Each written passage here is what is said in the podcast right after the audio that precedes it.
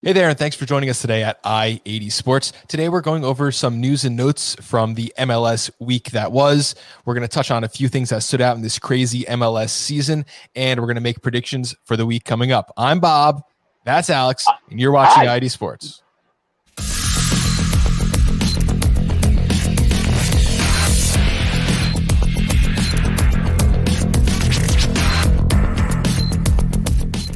We are back. We're talking about MLS soccer today. And for me, the biggest story Alphonso Davies, an MLS product, an MLS youth player, goes overseas, wins a Champions League final playing for Bayern, not on the bench, not as a sub, starting player, integral part of that team. A great move by Bayern scouting him. They picked him up for $10 million. Now he's arguably, many think, the best left back in the world.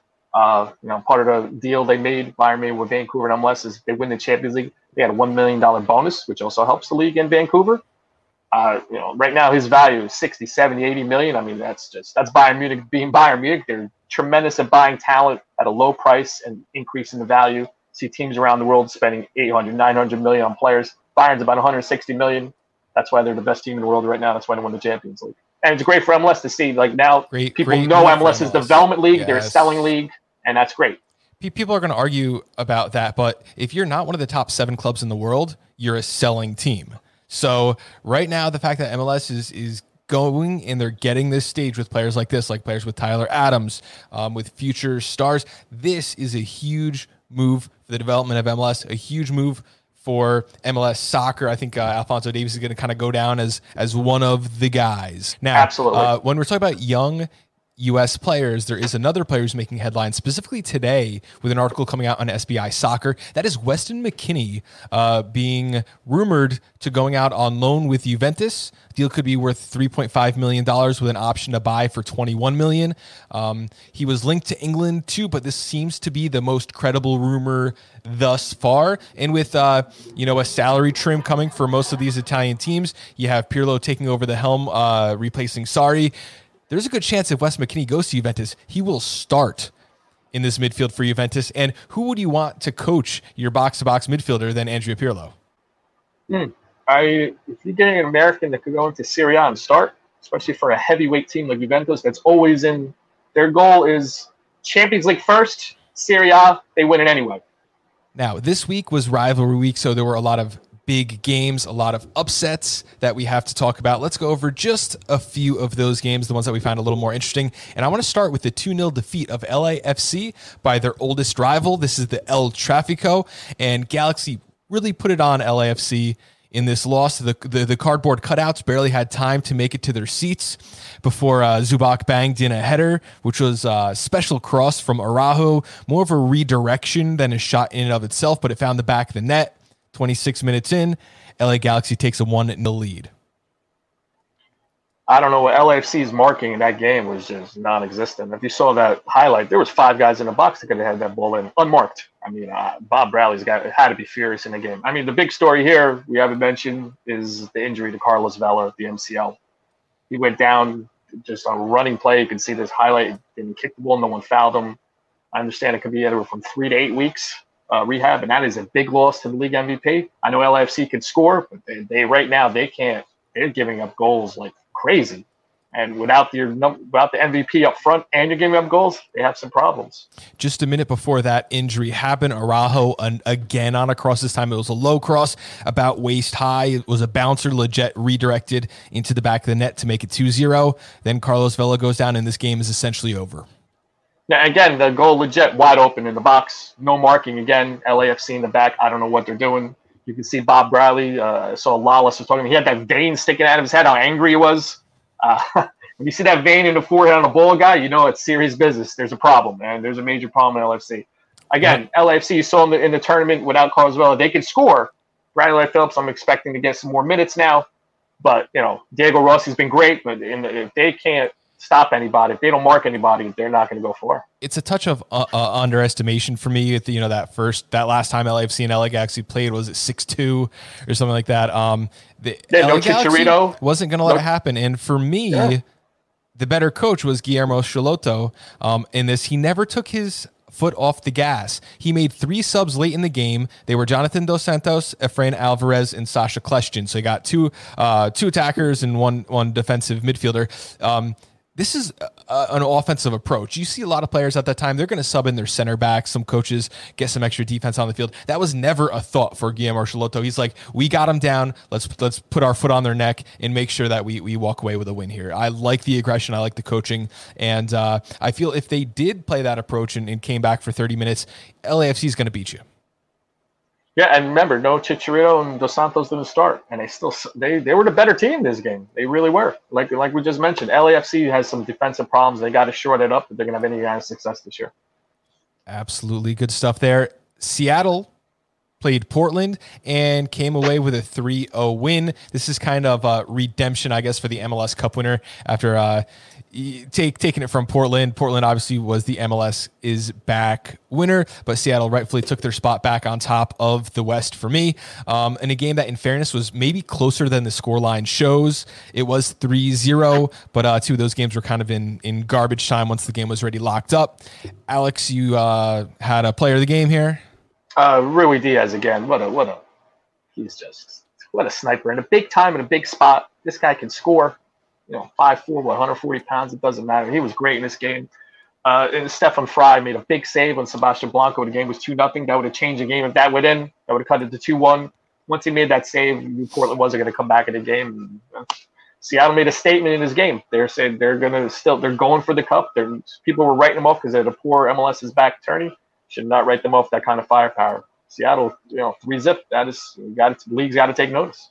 Seattle was up one zip until the uh, 82nd minute. Um, Real, Real Raul, Ru, I can't talk today. Raul Ruidíaz uh, putting that banger in net. Um, another goal two minutes later was kind of you know gar- piling it on in garbage time. But heck, why not? Because you know uh, Portland can come in and uh, score. a rivalry game. If you could get an extra one in there, you're going to get an extra one in there for your fans, and that's exactly what they did. Another game that was all about getting extra ones in there. Houston beats uh, SKC by a score of 5 2. Tab, Ramos, Tab, Tab Ramos with his first regular season uh, win. Yeah. Win, first, win for yeah. Houston. Um, scoring was opened up by Alberth Elis, Elis in the 17th minute on a questionably offsides tap in. Um, I know there was some uh, confusion. There was some calls for VAR, but the goal did stand. Uh, just 10 minutes later, Johnny Russell, one of my favorites, tied it up um, on what seemed like a mess. Dynamo defender tried to clear the ball over the net with his head, instead hit the post. Russell never gave up on the ball, walked it right right into the net on a uh, beautiful kind of not a bicycle. What do you call it when it's a sideways bicycle kick? Diving kick. Yeah, it was almost a bicycle kick. We'll give him that. It's like a unicycle kick, a tricycle kick. You call it that? It was a great goal. It was, whatever you want to call it, it was a great goal. But to me, Darwin Quintero, uh, had two goals in the second half. He was dangerous in this game. In Sporting Kansas City, I mean, Peter Vermes usually they're very disciplined. They they played the Ole defense. They were just letting them fly down the sidelines like crazy. Uh, Serwin was very good for Houston. You, you, can see the smirk on Ramos's face. He, he said, "This has been building, building, building." One thing we know about Houston, even going back to last year, they can score. And you saw this game was a prime example of that. If you're not playing defense, these guys are hungry. They will score. Darwin Quintero looked like he was he was tremendous in his game with two he goals. looked like he was ten years younger. Yeah, yeah, um, he was great. He was great. I, mean, think I think the scoreline is a little deceptive because SKC did have that offensive fight all night long. Kinda scored to make it three two, so this was not good. a blowout game all the way. Very good. Um, in in that sequence, it was again another one of those weird walk in situations where I think at the end of the the play, the the ball was in net, but also were six players. Um, but but Kinda did put it past the line um, to give it three two. But yeah, the story of the game for me, absolutely SKC's back line. They were just nowhere to be found. Um, if you watch the highlights, not even the goals, just the highlights, you'll see a lot of times where it's three players with one defender, three players with it zero was, defenders. There were, they like were breakaways left and right. Yeah. Completely behind the defense. The defense just out of position. Maybe they were trying to press too high up. Maybe they were tired, hot, I don't know.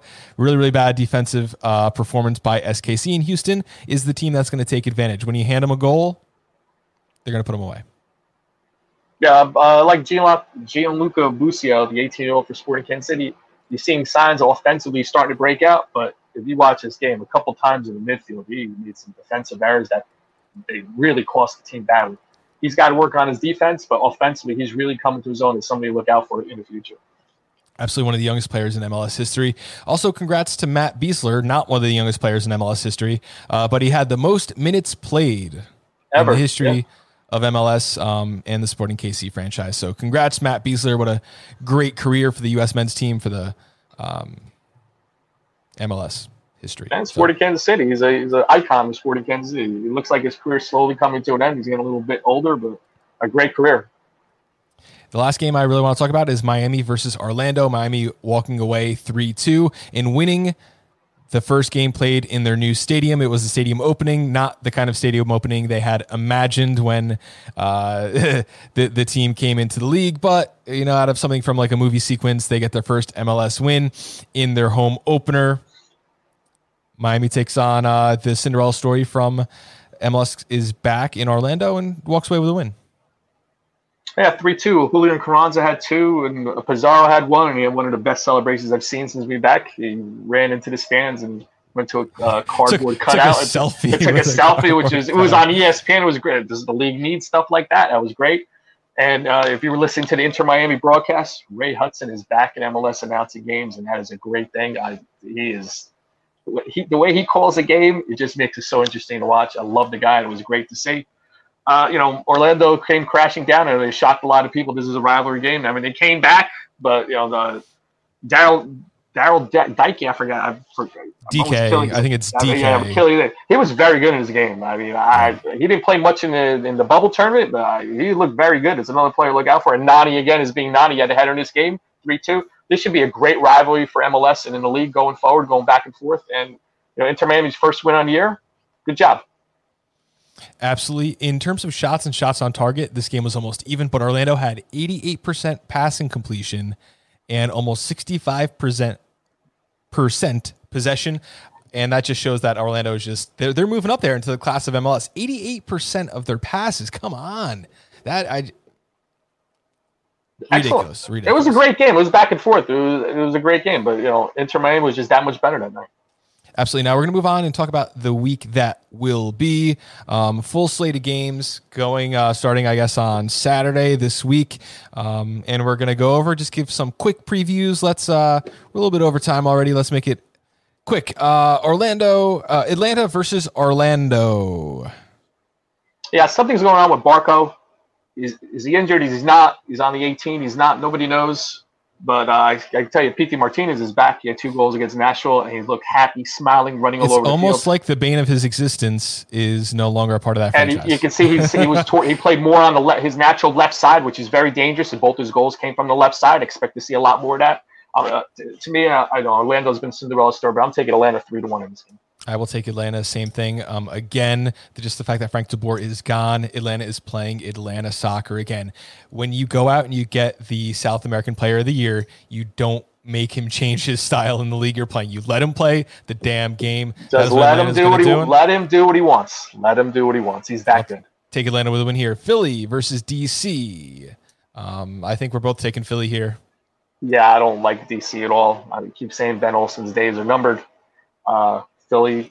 You know, We've been saying that for a half decade. I, I don't understand how he still has a job, but that's me. I'm sure DC United fans would agree with me. Uh, I like Philly in this game. I don't like what's going on in DC. I know Ola Kamara is back for DC to have a score, but nah, I'm going Philly in one nothing. Hell is real is back. It feels like they play each other every other week. Cincy versus Columbus. Columbus just has a great squad. I know Cincy's been hot, but you Not have to take week, after last night. fair enough. Yeah, in a yeah. in a rivalry game, you take the team with the better squad, and it's got to be Columbus for me. Yeah, Columbus should win two nothing. I don't know what's going on with. No ankle injury. They're a lot weaker without him, but Zard Nagbe's been just great for Columbus. I, I, I don't see, you know Cincinnati can park the bus all they want, try to hit you on a counter, but it ain't going to work against Columbus. Columbus is going to win this game two nothing. Two teams with uh, broken parts. New England versus RBNY. Uh, RBNY can't find the net. New England can't find anyone to connect that midfield to the attackers on their team. I got to take New England here. Bruce Arena. Armas well, versus Bruce Arena. Yeah, I don't know if our arena is still suspended. I don't know. I think it was extended. I have no idea. I, am dying to know what he said in the bubble tournament. He suspended all these games and be fined all that money. It, it, can't be something pretty. But anyway, I don't. You know, we talked about this. Gil is out, but you know, after they just beat DC United, Gustavo Bou is still Gustavo Bou. Red Bull historically never win in New England. I think they got one time in the last twenty something games, something ridiculous. It's going to continue. Red Bull can't score. I'm going to go with uh, New England this game, two nothing. I think we will all take New England in that game. Um, FC Dallas versus Minnesota. Uh, again, this is a weird one. This is a weird one. Yeah, the kids in Dallas can't score until they start scoring. I have trouble picking them. I like Minnesota. I think they're an MLS Cup contender. You just got the Reynoso from Boca Juniors coming in, more firepower. Uh, let's go with Minnesota in this one, two to one. Colorado versus Sporting KC, and two teams that I think can put a lot of goals on net, but not keep many out of the net. I'm going to take Sporting KC just because they're that much more dynamic. Sporting KC, it seems like every time they step on the field, they can give up six goals or they can score six goals, and we can't really predict which one's going to happen, but we have to because that's part of the segment. So I'm going to take Sporting KC here. Hey, I'm going to agree with you. I, I know Colorado just uh, played Real Salt Lake and lost four to one. There were some highlight reel goals for Real Salt Lake. Colorado can score, but Sporting Kansas City just got embarrassed. Vermes isn't going to let that happen again. They're going to win this game 3 2. And last but not least, certainly last but certainly not least, Seattle versus LAFC. Um, no Vela, he has an MCL injury. You got the angry Bob Bradley. And you got Seattle coming off of, of their redemption tour for after the elimination from MLS is back, taking on Portland this week in good fashion. I think that this is going to be a great game, and I'm taking Seattle here. Yeah, so am I. Until until I see LAFC can stop somebody from scoring, I, am I'm, I'm in trouble taking them. They're going to win games in shootouts, and this should be a shootout. But Seattle's loaded up front. Ruidíaz, Morris, Lodeiro, I'm taking Seattle three two in a great game.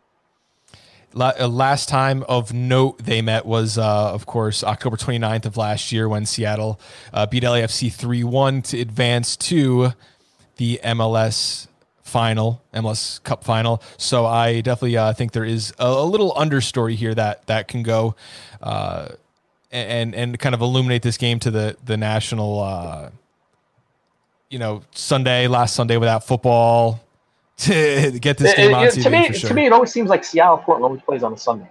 Going back MLS all the time. To me, it always seems like they're playing Sunday night. But hey, it's great. It's great to watch on TV. I'm totally cool with it. Absolutely. Now, um, you did want to go over the the standings I mean, we should, just yeah, we quickly. Should talking, we'll... we should we should start talking about the things. And one thing we didn't mention on one throughout: Toronto has not lost since last year. I don't know, was it 17 straight without a loss in the regular season. Nobody's talking about them. You really should. Uh, right now, they're the hottest team in MLS. So uh, right now, they're second in the East. Columbus is first. I could probably play Cincinnati like four times. Maybe that's why. But you know, Cincinnati's in first. Uh, Toronto's right there, one point behind. There's to me, they're the two best teams in the East, followed by Philadelphia, Montreal, Red Bull, Revolution, all bunch between 12 and 10 points this year. I think there's nine or 10 playoff teams at East, so it's going to be you know ha- more than half the more than half the division is going to make the playoffs. So if yeah. you have to pick the three teams that aren't making the playoffs, it's Inter Miami, Nashville, and just enter a squad. Just just pick a group of guys, and throw them in somebody, there. Somebody's going to get a big injury and they're going to suffer. That's what's going to be right now as a Red Bull fan, you see New York City FC is in last place in the East, and I really just wanted to say it on the air. So Beautiful. Now, uh, Western Conference again. Uh, kind of a weird looking at it. SKC has got 15 points. They're in first place right now, and they just lost five two. They they just lost five two. Yeah. Seattle, Minnesota tied at 11. Portland at 10. LAFC at nine. That to me is where the drop off is, and then everyone, then the field. RSL, San Jose, Colorado, Houston, Vancouver, Dallas, and the Galaxy sitting at only five points. But did they right the ship? Who knows? I think they did. Uh, the LA Galaxy. I'm going to go on a limb say they'll not finish last in the West. I mean, that's. I think we all can agree to that. Listen, there's MLS games. It seems like every day, seven days in a row. There's MLS. If you have ESPN Plus, it's great to see. These standings going to change like that. You know, we, we're all in phases. This is what phase two. We have a phase three after this. Season's going to go on to December this is exciting stuff. Again, there's going to be a lot of playoff teams and people fighting for position. I don't know if home field advantage matters if you have no fans. You notice story Kansas City had some fans. I think Nashville may have some fans. Dallas had a few fans. I think Montreal had 250 fans last night. The responsible uh, places in the world. I mean, you know, I don't know how how that's going to work down the line. How's the COVID numbers go down, and will that help the home fans or not? Uh, you know, New York City's playing at Red Bull Arena, no fans. Uh, how is that a home field advantage? Someone could say that's to me that's a neutral site game. But you know, something to keep eye on going forward. Do you want to? I think teams are more going to be playing for seeding just to play a team, not to worry about who has home field advantage. In my opinion, absolutely. Now, the one thing I would say is if you, if you're at home, you're like you're sleeping in your bed, and if not, you're wearing a mask in a hotel room. So I, I think you know the home field advantage may not matter on the field, but in the preparation of things leading up, that's still going to be a, a bigger impact than maybe we've seen in the past. You know. Um, so anyway, we're done. Any final words, Alex? There's probably a game a night watch ESPN Plus, Fox, and ESPN, and go up to it. There's a lot of high scoring. It's very unpredictable, and that's what makes us very exciting. And we'll be here to talk about it each week. Great time to talk about sports, guys. Thank you for joining us at I eighty Sports. Adios.